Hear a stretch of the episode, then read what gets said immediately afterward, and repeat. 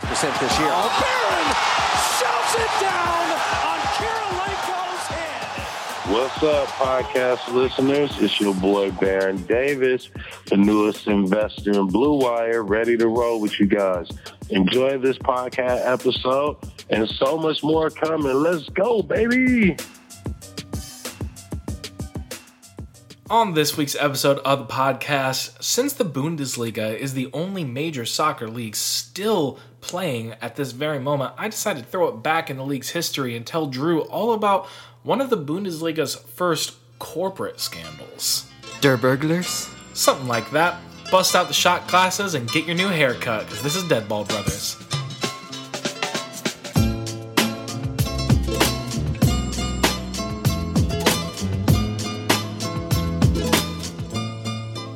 Welcome to Deadball Brothers, a weekly podcast about soccer and history with a healthy, healthy dose of stupidity. So much stupid. Wah, wah, wah, wah, wah, wah, wah. Drew, when we last did this podcast, I thought that a global pandemic was the worst thing that I generally had to worry about on a day to day basis. Not anymore. That has changed It has changed. very drastically. I'm thinking about the pandemic a lot less these days.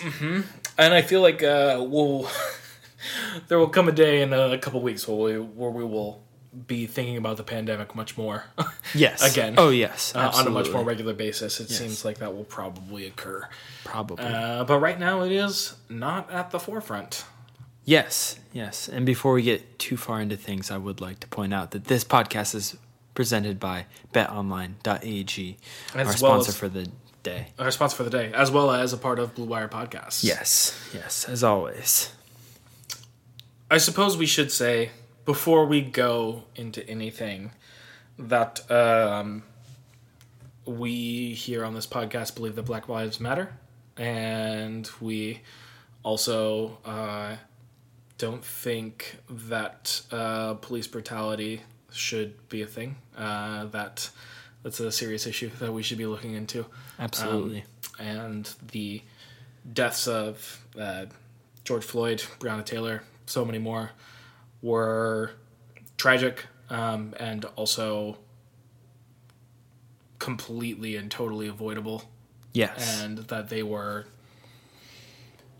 just not um, the people responsible for them ha- have not really been held accountable uh, to the the degree that they should be held accountable. Um, and as a result, you see what's happening right now yeah. and I and I think that um, Blue Wire did put out a, a statement about these things on Twitter, and I, I think we're completely in agreement with that.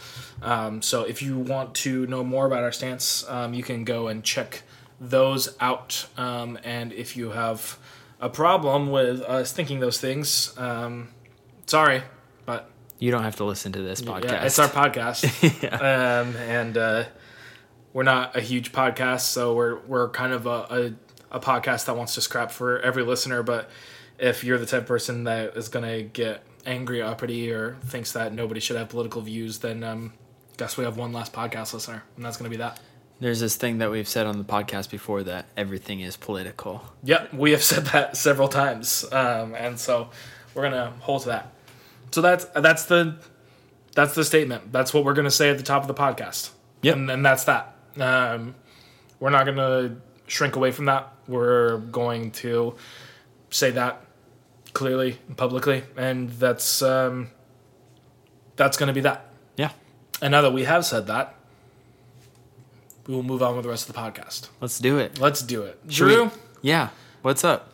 I You was- are Drew. I am Drew. I was gonna say, do we want to introduce ourselves? We can But introduce ourselves. Everybody knows that I'm Drew already, so I feel Everybody like I'm knows that done. you're Drew. Yeah, yeah. Uh, and I'm everybody's most favorite freelance sports, soccer, music, whatever you want writer, Adam Whitaker Snavely.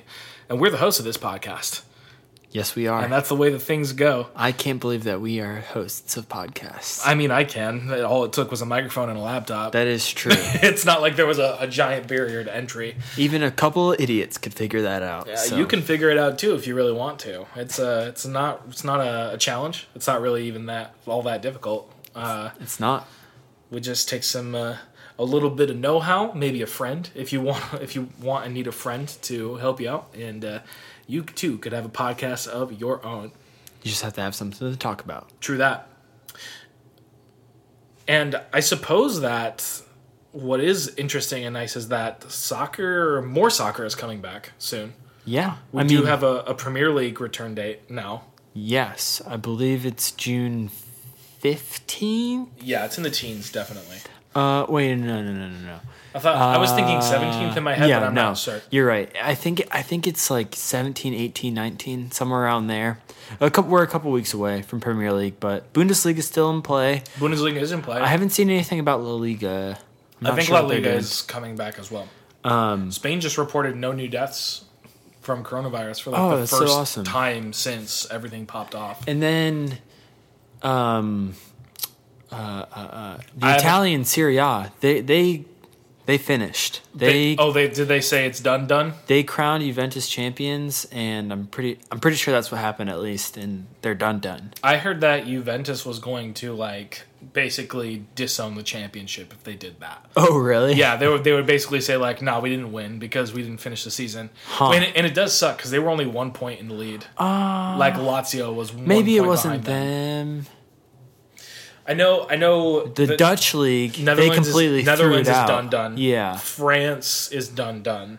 Okay. Yes. Yes. It was PH, P, PSG. Good lord. I can't Which say uh, I get, PSG. I get PSG Yeah. being champion. I they're think probably a billion points ahead. I don't- Serie A is still in play. Then. Yeah. I misspoke.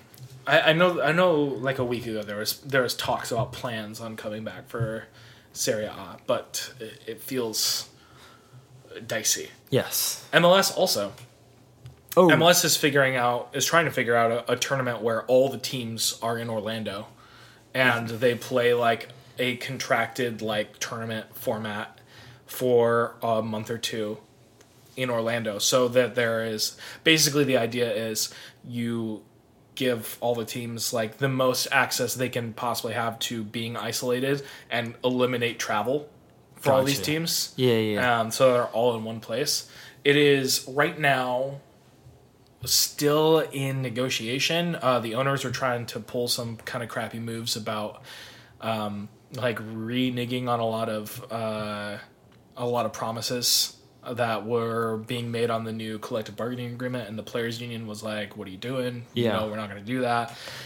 And now, most recently today, um, which is Tuesday, I, I believe that the owners kind of backed off some of the statements and some of the, the clauses they were trying to force in there. But Gotcha. we'll see if they come back, but they are also trying to come back. Um, so we might have in the next few weeks much more soccer a lot of leagues. when than we did, and it's going to be weird because like we're we're already this is we're already in June, yeah. so we're going to get to a point where people are going to be playing at like the end of June slash into July and the end of July, and then have two or three week off seasons, and then the next season is supposed to start. Yeah. That's what that's that's what the Serie A plan was. Literally, the Serie A plan was to finish the season in uh, the beginning of August, or or Oh, no, the goodness. end of August, and then start the next season like a week or two later in September. Dang. It was it wa- I was like, that is that is a choice. Yeah, that is a choice. That- that is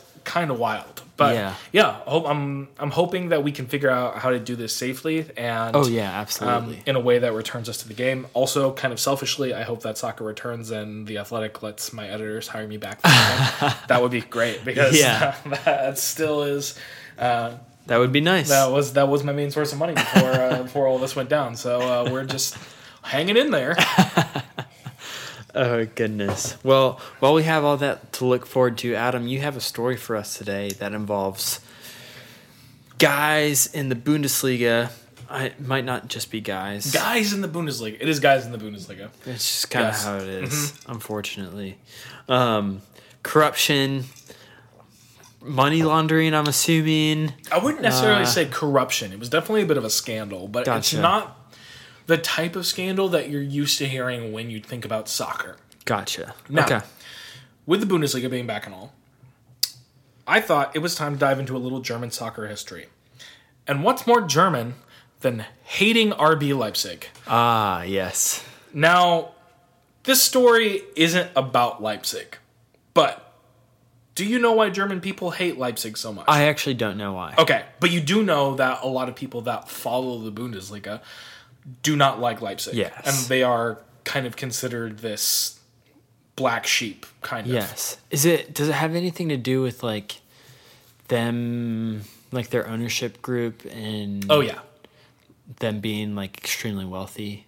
Okay, so it definitely has to do with their ownership group. I mean, It's not obviously necessarily every that- ownership group is extremely wealthy, Yeah. but there's that um, I don't know, stigma with the Bundesliga like, oh, there isn't a team in the Bundesliga that isn't owned by like a country essentially. Right, right, right. Right, yes. Well, Yeah. And you have kind of teams like Manchester City and most recently Newcastle try to have that whole like Saudi Arabian takeover and all that Yes. stuff where Yes.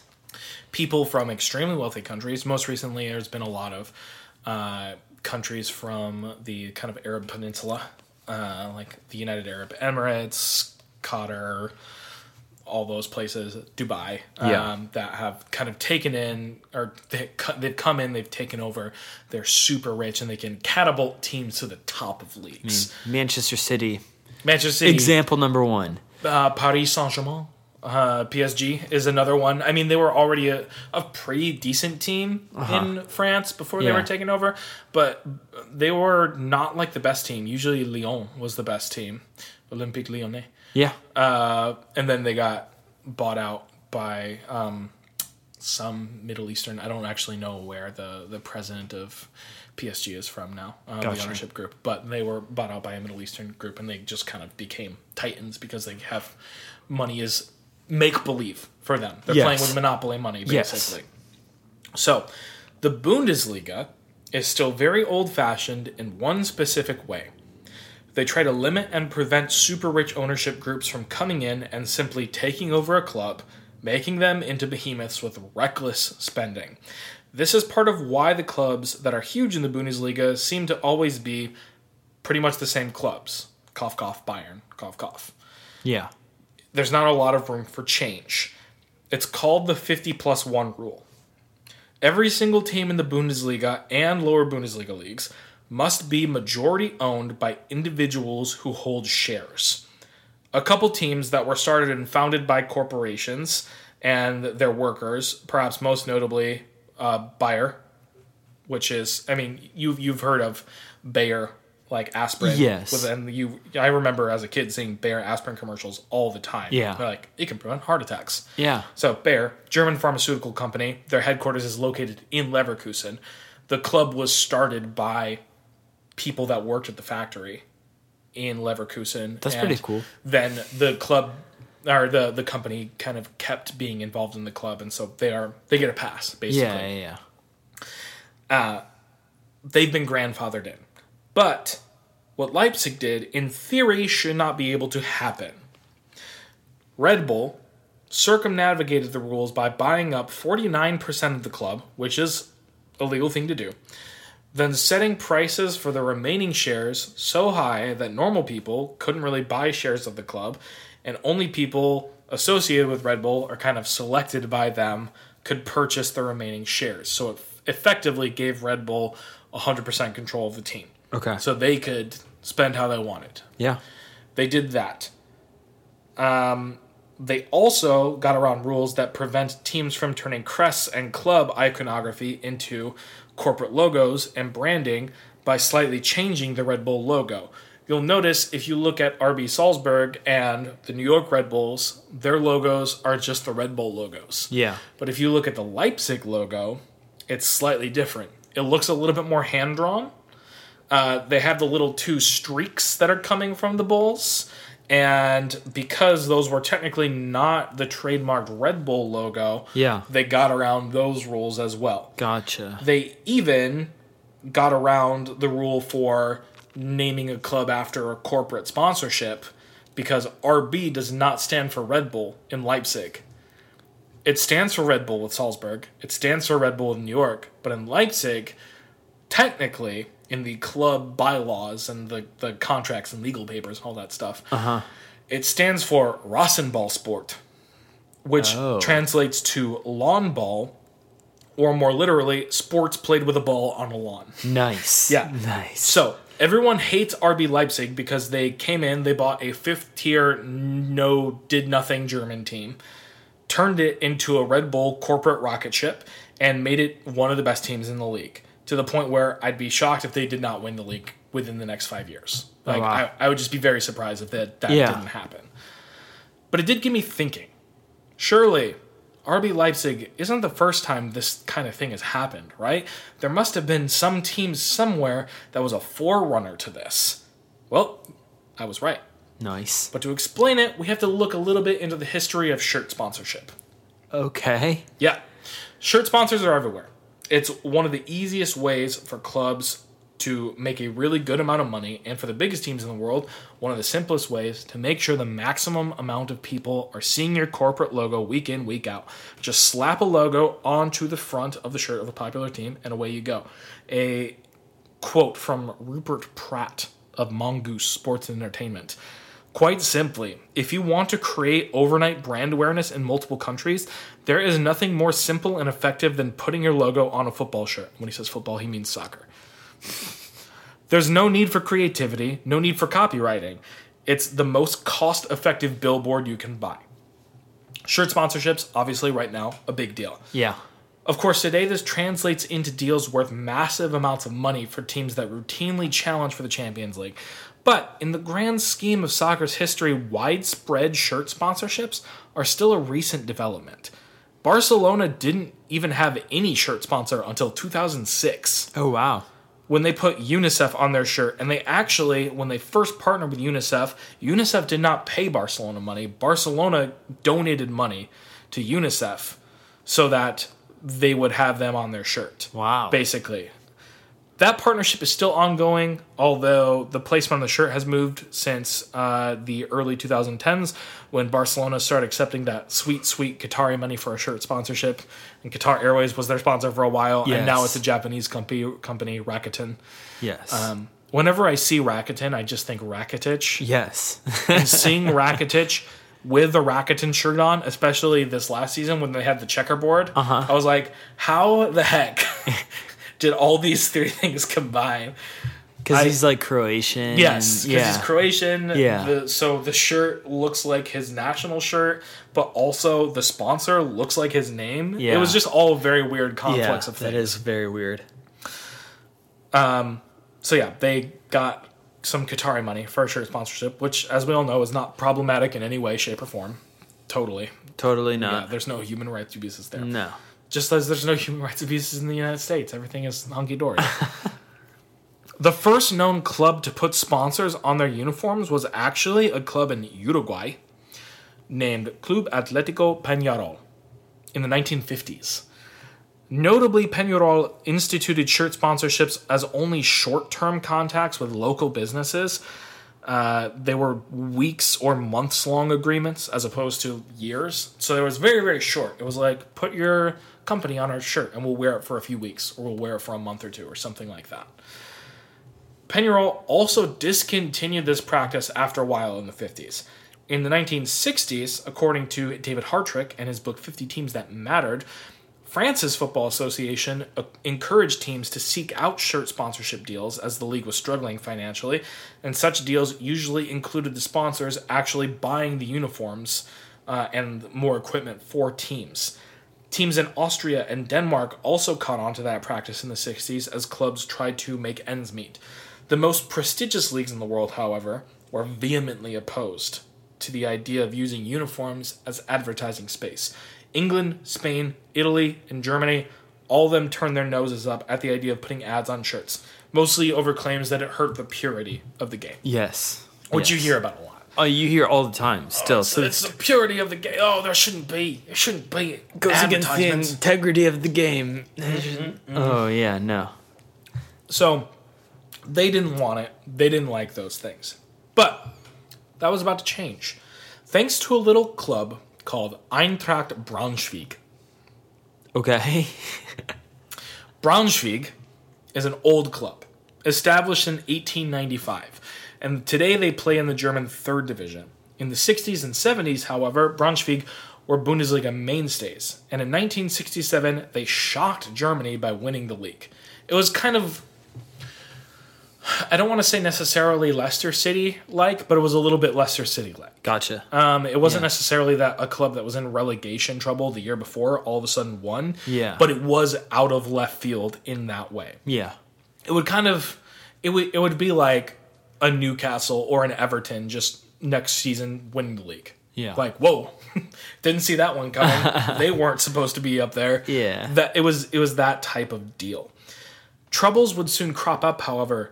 In 1969, forward Jurgen Moll and his family tragically passed away in a car crash. Only two years later, in 1971, the club was embroiled in the Bundesliga scandal, which many players accepted bribes for match fixing in.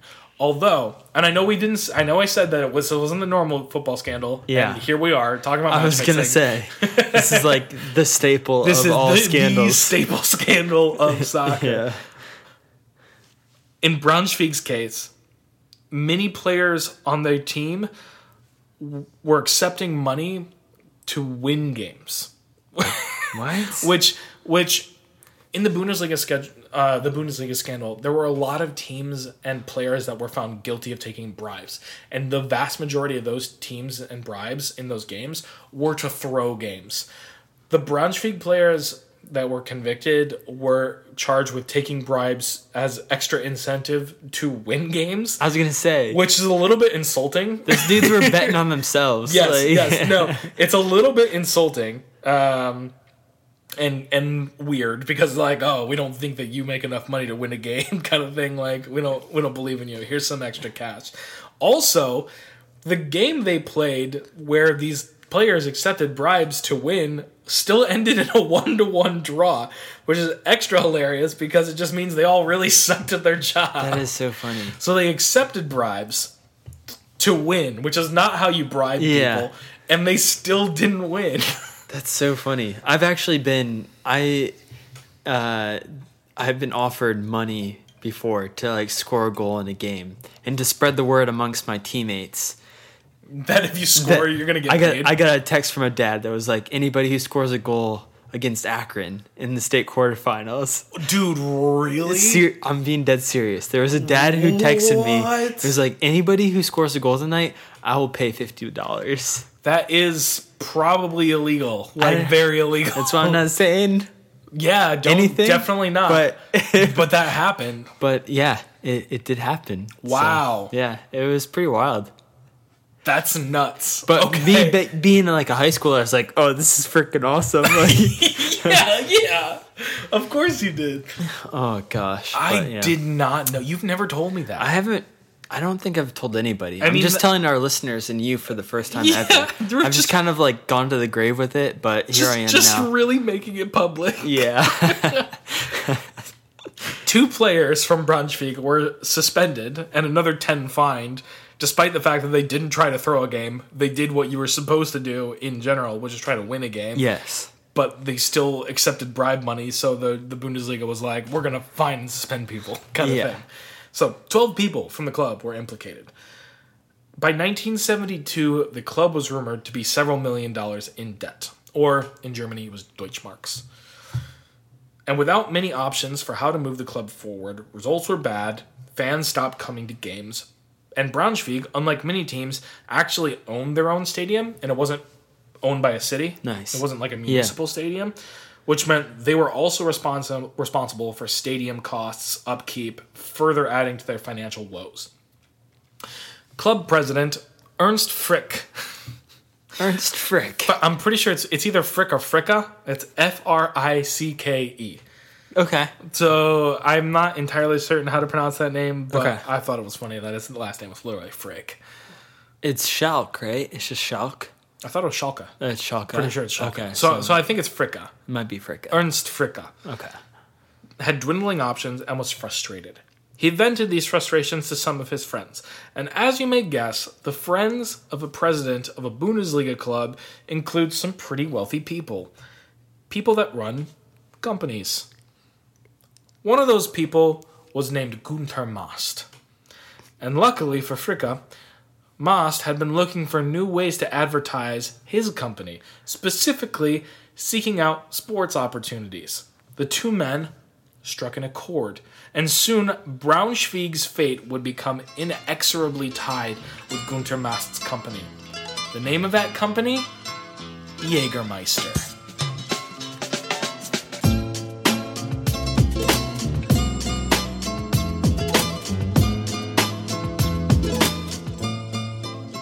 Hey, you, you, the person listening to this podcast, thank you so much for listening to this episode of Deadball Brothers brought to you by our partners, betonline.ag. There is no shortage of action going on at our exclusive partner, BetOnline. NASCAR is back, and BetOnline has hundreds of other games, events, and sports to get in on. You can still bet on simulated NFL, NBA, and UFC events 24 7, or you can participate in a $10,000 Madden Bracket Challenge, a March Madness style NFL simulation tournament you can enter for free. And live right now on BetOnline's YouTube channel, you'll find an exclusive interview with ex Chicago Bulls like Ron Harper, Horace Grant, Bill Cartwright, and Craig Hodges to discuss the Michael Jordan documentary and what they're calling the final dance. Visit betonline.ag and use promo code BLUEWIRE to receive your new welcome bonus and check out all the action. BetOnline, your online wagering solution. Thank you so much, as always, to BetOnline for rocking with us, sticking with all of Blue Wire podcasts. We really, really uh, are really, really appreciative of them. And we're, we're also really appreciative of you guys and then the work you've been putting in in terms of getting us some reviews on Apple Podcasts. Drew, do you want to read out a review? I was going to say, speaking of reviews, we have a new one. This one comes from the real Will Cornfield, with whom we have no relation to. That's a lie. That is a lie. He is our cousin. He is our cousin. He is our our cousin. Our and- first cousin slash like best friend. I was gonna say he's one of our best friends. Like, Like, I know, I know. Like people don't. I know there's people that have like cousins that are like, oh yeah, that's my cousin. I've seen them like three times in my life. Uh, he's we- like a cousin, like a brother. yeah, literally. Will and his older sister Mary Catherine, the four of us spent nearly every waking moment together So when it we were was, kids. So and this review comes from from him, and so it is very near and dear to our heart that he took the time to review this podcast titled "Wow." wow, Five These stars. guys, five stars. stars. I always leave that part out. it's five stars. These guys are the Terry Gross and Ira Glass of soccer. 10 out of town, 10 out of 10 would recommend. Thank you, Will, Wow. for that review. It's Very, Uh, that's very, nice. I feel like uh, very flattered. I suppose. oh, yes. uh, we are we are this American life. We are this American life. That's what I'm trying to say, and that's brings us to 50 five star ratings. 55 star We are ratings. 55 star ratings, and we're also almost to 50 episodes as a podcast, yes, we are we are very close. which is kind of wild. it's a pretty good clip, honestly. That's awesome. So, I mean, That, that feels crazy. here's to another 50 five star reviews. Hell yeah, brother. If you like this podcast and want to support us, you can give us a five star review. It's really easy, really simple. You don't even have to write anything. You can just tap the five star button. Although if you leave a review, it also helps us like an actual like you you type some words down. And leave we a get- five star review and, and we bang get that to give you- keyboard a few times. and we get to give you a shout out. So Yes. that's that's really cool too. But I believe that is that is everything that we have for this section, and we can get back to the second half of the story. Oh, Drew, we're gonna Jaeger bomb this second half of the story.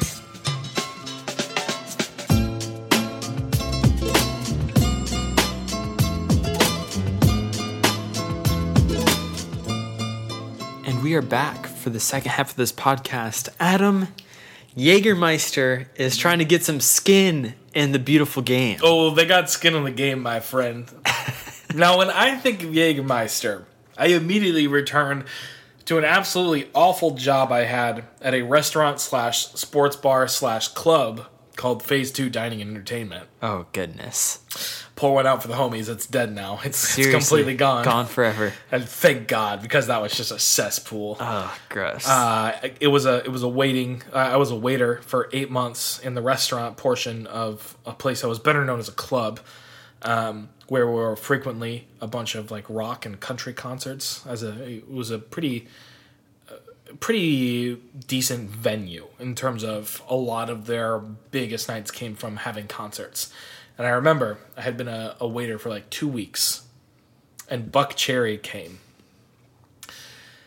And we had three waiters for this whatever 100 seat dining room because there was barely ever any business and that night they decided that if you ate dinner you could get into the venue early and so we were just slammed there was like two cooks and and we were just run over everybody's food was coming out cold everybody was pissed it was one of the worst nights of my life and then one of the people that I was waiting with stayed at the concert, got really drunk, asked an undercover police officer for rolling papers, got caught with marijuana, and was arrested and then fired. Left a black leather jacket there.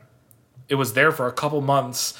I tried it on, it fit me perfectly. It was now my black leather jacket. And that's the story of the only good thing that came out of my employment at Phase 2 Dining Entertainment. Wow, Because he never thank came you. back for that jacket. Thank you for for going through all that. but they had a sign like a sticker which makes me shiver to this day in that sports bar which said our house wine is jaegermeister Okay. which which really sums up the quality of this establishment the Yes. type of clientele it was pulling yes. other memories include the viral video my new haircut by dom mazzetti Dom Mazzetti. in which a man satirizing Jersey Shore type characters says a bunch of awful things and then repeatedly says, Jaeger bombs, Jaeger bombs, Jaeger bombs.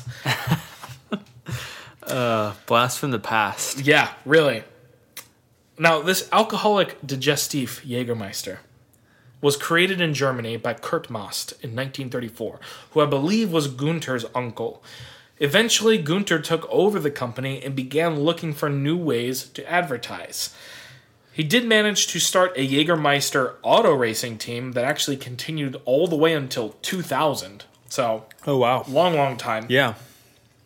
But he was hungry for his logo on a soccer uniform. Much like we had discussed earlier, he realized that the opportunity to advertise on a soccer team was the easiest and cheapest billboard you could possibly buy. It's surprising to me it took so long, honestly. yeah. Well, I mean, teams are doing it, but there were so many teams, there's so many leagues that said no. Like, we can't, we're not going to do this. This is ruining the purity of the game. I can't believe that like American football Still hasn't done still it. hasn't done it. Right? Uh, the, NBA NBA's doesn't have the, it? The NBA sells s- like small advertising spots, I think now okay. on jerseys. I think that is a recent thing that they've been like more discussing. Yeah. But yeah, definitely, it's super surprising to me that that American sports baseball haven't gone on. Oh, totally. Sell sell some like shirt sleeve sponsors on baseball. Yeah, why not? I feel like I'm, I'm pretty sure like the Korean league does it. Yeah. It doesn't like what what do you have to lose? You're still playing the game. I it's don't like get free money. Yeah, I know exactly. it's it's such a it's such a non-issue Yeah. to me. I don't know, but these leagues didn't like it. They didn't want it.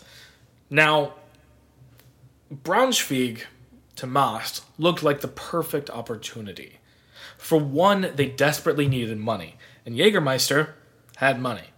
The eventual deal settled on between the two parties was 800,000 Deutschmarks over five years. I saw some variants in different sources of what this actually was. I saw 800,000, I saw 500,000. I went with 800,000 because I saw that in the most places that I looked, but there was a little bit of variance. Um, now, Deutschmarks translated to US dollars and adjusted for inflation to today, which I believe, I think I did the math and used those conversion calculators right, is roughly $2.6 million Okay. over five years. Yeah. Which is still a super cheap like price for a jersey advertisement definitely. compared to today. Yeah. Braunschweig was also a good fit because Jägermeister were a local were a local like team. They were Yeah. very very close to each other. Jägermeister was only located a few miles away in the town of Wolfenbüttel. Which is Okay. also a funny German name. Wolfenbudel. Wolfenbüttel. Wolfenbudel. Yep. Okay. The deal between the two parties was struck, and Jägermeister had what was probably the world's very first major corporate shirt sponsorship. Of course, they had to get the Bundesliga to approve it. And of course, the Bundesliga said, "Hell no. No, that's not happening. That's not going to that's not going to cut it, baby. Anti-commercialism, no shirt sponsorships, no corporate ownership, no corporate logos. Zero tolerance. The Yes. Bundesliga was like not having any of it.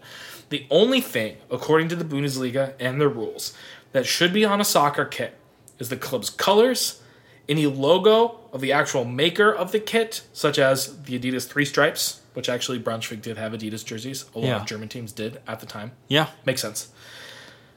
And the club crest. And that's where Jägermeister saw an opportunity. Okay. If the only logo you could put on a soccer shirt was the club logo, what if the club logo was the same logo that was on a bottle of Jägermeister? Oh my gosh. No. They're oh my gosh. Yeah. Most and Fricka agreed to change Braunschweig's badge, Oh my gosh. a red lion on a yellow and blue shield, into the Jägermeister logo. a deal, a deer with stag. a glowing cross over its head Yes. between the antlers. the crest was also made bigger, a full 18 centimeters Oh across, smack dab in the middle of the shirt. So basically, Braunschweig, their colors are yellow and blue. They kept the colors yellow and blue, and Uh-huh. they just took out that crest entirely and said that this is this is the logo now. This is the This is club our logo. Oh my god. the Bundesliga again refused to accept this workaround and this time instructed referees to not kick off any matches in which Braunschweig showed up wearing the Jägermeister jerseys. Mast countered by actually hiring legal help to rewrite the club's bylaws, stating that the crest of the club was no longer a lion, but the deer of the Jägermeister logo. the Bundesliga refused to adhere by these new by- bylaws, so Moss took them to court. After a full two months of legal battles, the Bundesliga was eventually forced to give up the case because they realized they weren't going to win it. yeah. As it was clear, the legal loophole that Braunschweig and Jägermeister had found would actually hold up in court That is legendary. and they didn't have the power to actually deny it.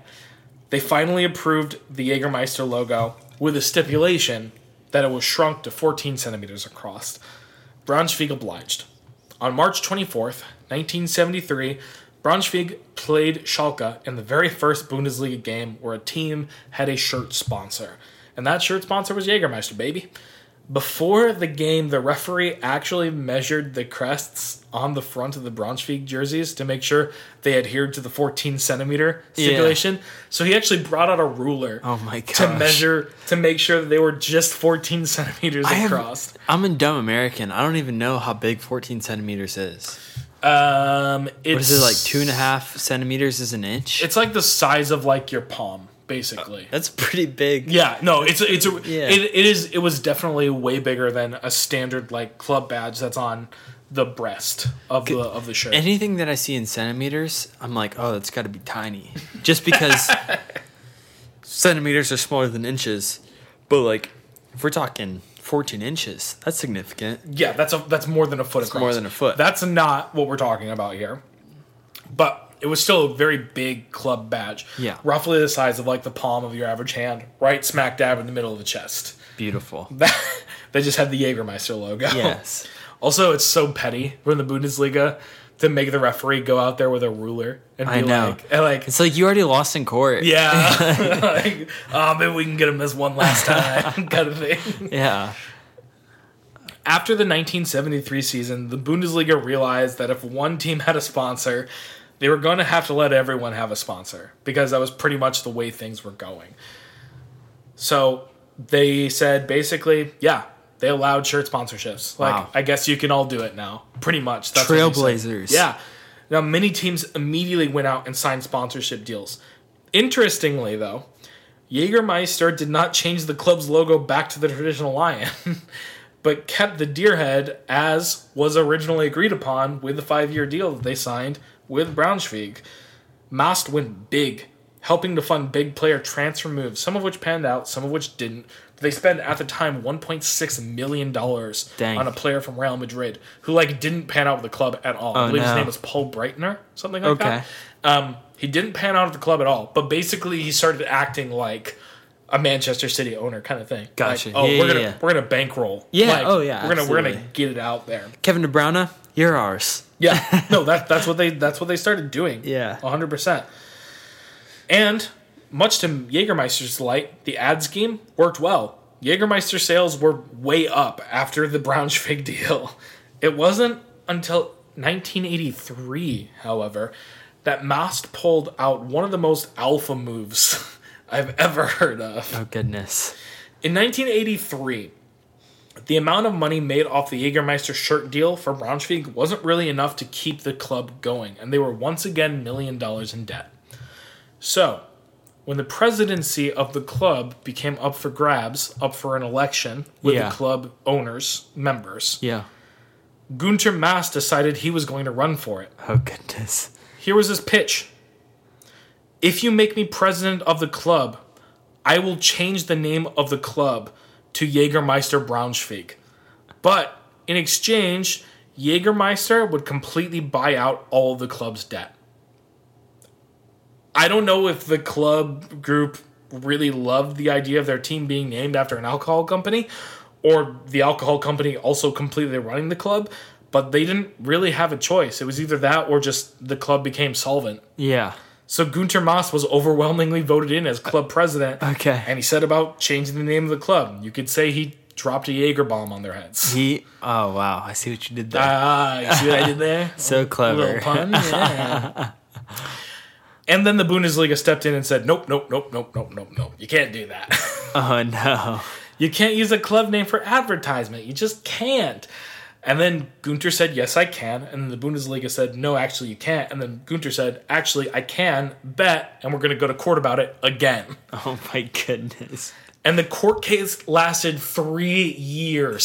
So what did they do in the meantime? Like, do they? I think that they continued to use what was the agreed upon sponsorship shirt deals and technically were called Eintracht Braunschweig in the meantime. Okay. But Gunter was basically suing the Bundesliga over this. yeah. Finally, it ended up before the Federal Court of Justice, basically the German Supreme Court, Yeah. where they ruled that Jägermeister could totally be the name of a soccer club. Heck yeah. Hell yeah, brother. Jägermeister Braunschweig it is. Let's get it. oh gosh. Now, where it actually fell apart was the Lower Saxony FA, which apparently was different than the German FA, which I suppose at the time was still the West German FA in 1983 because Germany was. Uh, Yeah. Divided. This is Cold War. Yeah. but the Lower Saxony Football Association, saying that, or I guess Football Association, I don't know what it is in German, but it's Lower Saxony FA. Yeah. They said that if the name of the team was actually changed to Jägermeister Braunschweig, they would ban all of Braunschweig's youth teams because children shouldn't be used to advertise alcohol. Okay. Yeah. Which I'm like, Fair. yeah, yeah. I'm like, Fine. ah, good Fine, point. Yeah, I I, guess. I, get it. I get it. Whatever. You know, that makes sense. Yeah. Finally, Jägermeister said, Yeah, you got us there. so ultimately, the name was not changed. But legally, for like two seconds, a real life soccer club was actually named Jägermeister. Incredible. I feel like a real life soccer club should still be named Jägermeister. You're probably going to run into the same argument about the youth teams thing. On the other hand, I agree. It's a, it's an awesome name. A shitty liquor. oh, dude, it's so awful. It's terrible. Have you ever had a Jaeger bomb? I've never had a Jaeger bomb. It's the worst. I've had Jaeger. It's the worst. It's the worst thing. I don't like black licorice, No. so therefore I do It's not like- like, Jägermeister. It's like black licorice. If if Nyquil was flavored like black licorice, that's what Ugh. Jägermeister tastes like. yes, so gross. it's terrible. Most actually lost a presidential re-election bid in 1985 and walked away from the club in 1987.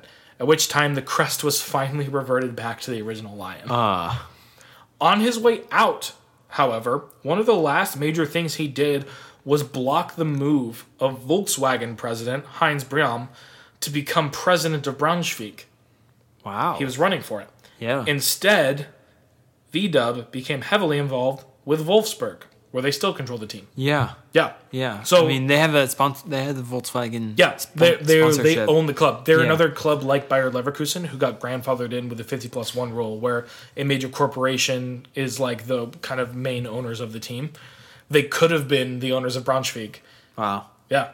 that's crazy. Here's a question for you: If I mean Volkswagen is spelled with a V here in the U.S., and I guess it is Nate worldwide, but was it originally a W?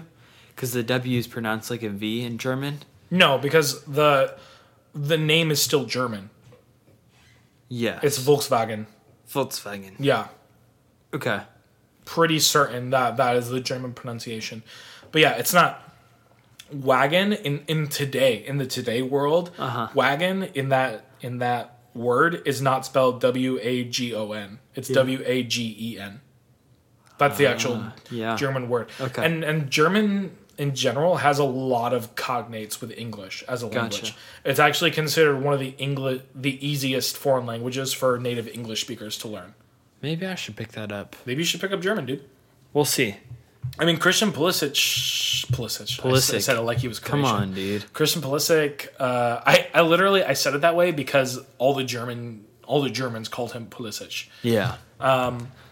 Christian Pulisic picked up German in like a year or two, and he was like pretty fluent by the end of the, his time with Dortmund. It also helps living in Germany too. Right. Yeah. But still, that's a pretty Yeah, impressive. that's that's nice. feat. Yeah. Um, I'm pretty sure Weston McKinney also is basically fluent in German at this point. So cool. Yeah, they say it's the easiest for English speakers to pick up. Wolfsburg, as you know, are still in the Bundesliga. Braunschweig are not. They dipped into the two Bundesliga a couple times during the Jägermeister reign before coming right back up, but were eventually relegated for good in 1985, never again reaching the top division in Germany. Still, they were a massively influential club, if only for their shirt sponsorship. Following the Bundesliga acceptance of corporate shirt sponsors, it was only a couple of years before Kettering Town became the first team in England with a shirt sponsor. Kettering Town. Kettering Town? I don't That's that's such an English Oh, name. So English. so dude. English. Oh my gosh. Very much. Actually, the FA refused to allow the shirt sponsor. They were sponsored by a company called Kettering Tire, Okay. like an auto shop kind of Yeah. thing. And then Kettering Town tried to get around it by printing Kettering Tea on their jerseys and saying it stood for Kettering Town. Oh goodness. And the FA was again like, no, no. no, you didn't do that. Until finally, a bunch of other teams started complaining and being like, yo, we should be able to have s- shirt sponsorships. We could be making so much more money. And the English FA finally caved and let in, and it gave way to Liverpool's famous first shirt sponsor, Hitachi. Mm. Yeah. And then eventually the Premier League even got a sponsor in Yep. Barclays, Yep. which no this longer is, is, a thing. This is before the Premier League even Yeah. existed. This is That when is we were true. still in the That is football true. league. Uh, yeah, then they got the Premier League, and it was started going crazy with sponsorships. Sponsorships Yeah, and then everywhere. The fir- the first tier English division, they're like, you know what? We could actually make some money if we just sold a sponsorship for the first division. Yep. But for a little while, there was only one team in Europe's major leagues that had a shirt sponsor, thanks to them, some sneaky, mischievous legal loopholes, some good lawyers, and one of everyone's favorite trashy alcohols, Jägermeister. Some sources for the story of Eintracht Braunschweig and Jägermeister. James Kelly for These Football Times. Um, that was actually a really recent article. That was like kind of the major source. But also David Hartrick and 50 Teams That Mattered, Scott Allen from Mental Floss, and my own regrettable din- drinking decisions for knowing what a Jaeger bomb tastes like. Ah, yes. Red Very Bull and nice. Jägermeister. Wow. It is not what you want. Gross. It's just not ever Yeah. what you want. It's a pick me up Mm. for sure. more like a pick me down.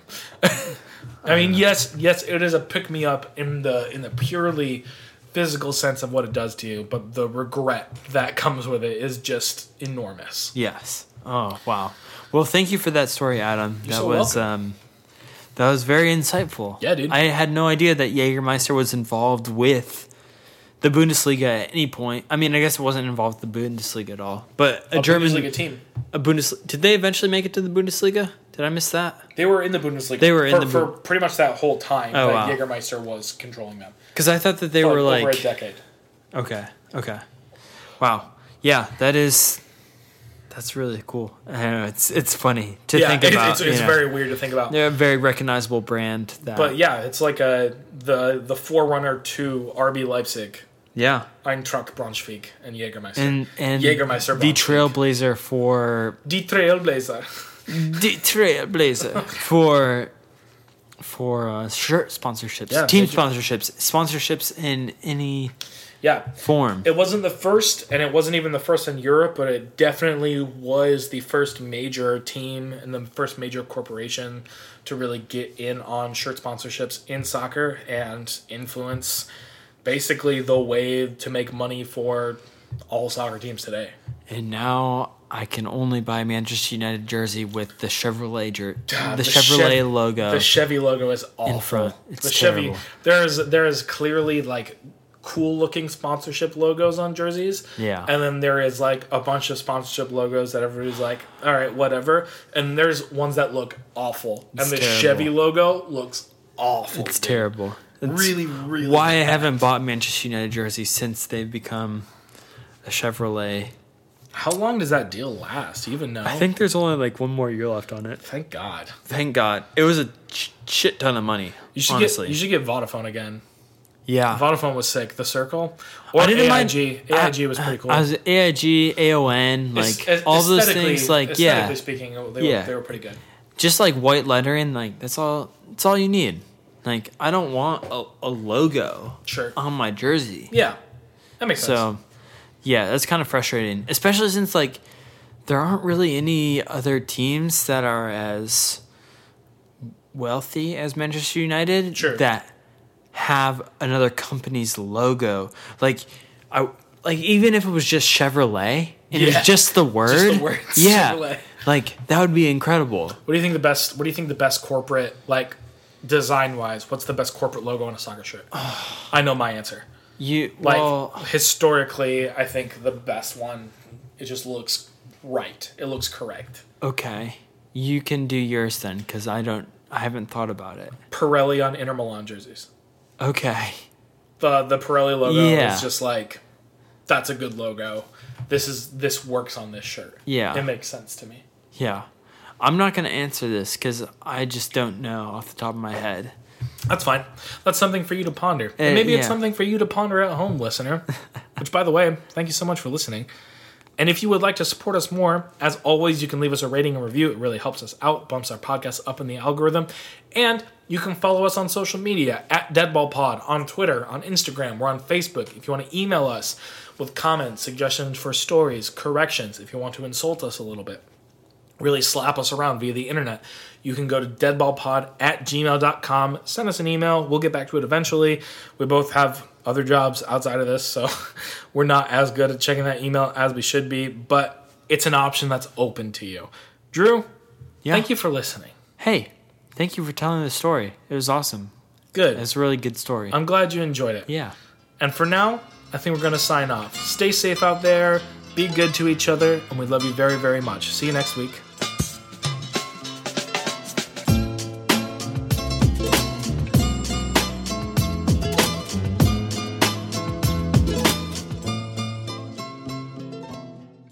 Hey, this is Megan Rapino, and I'm Sue Bird.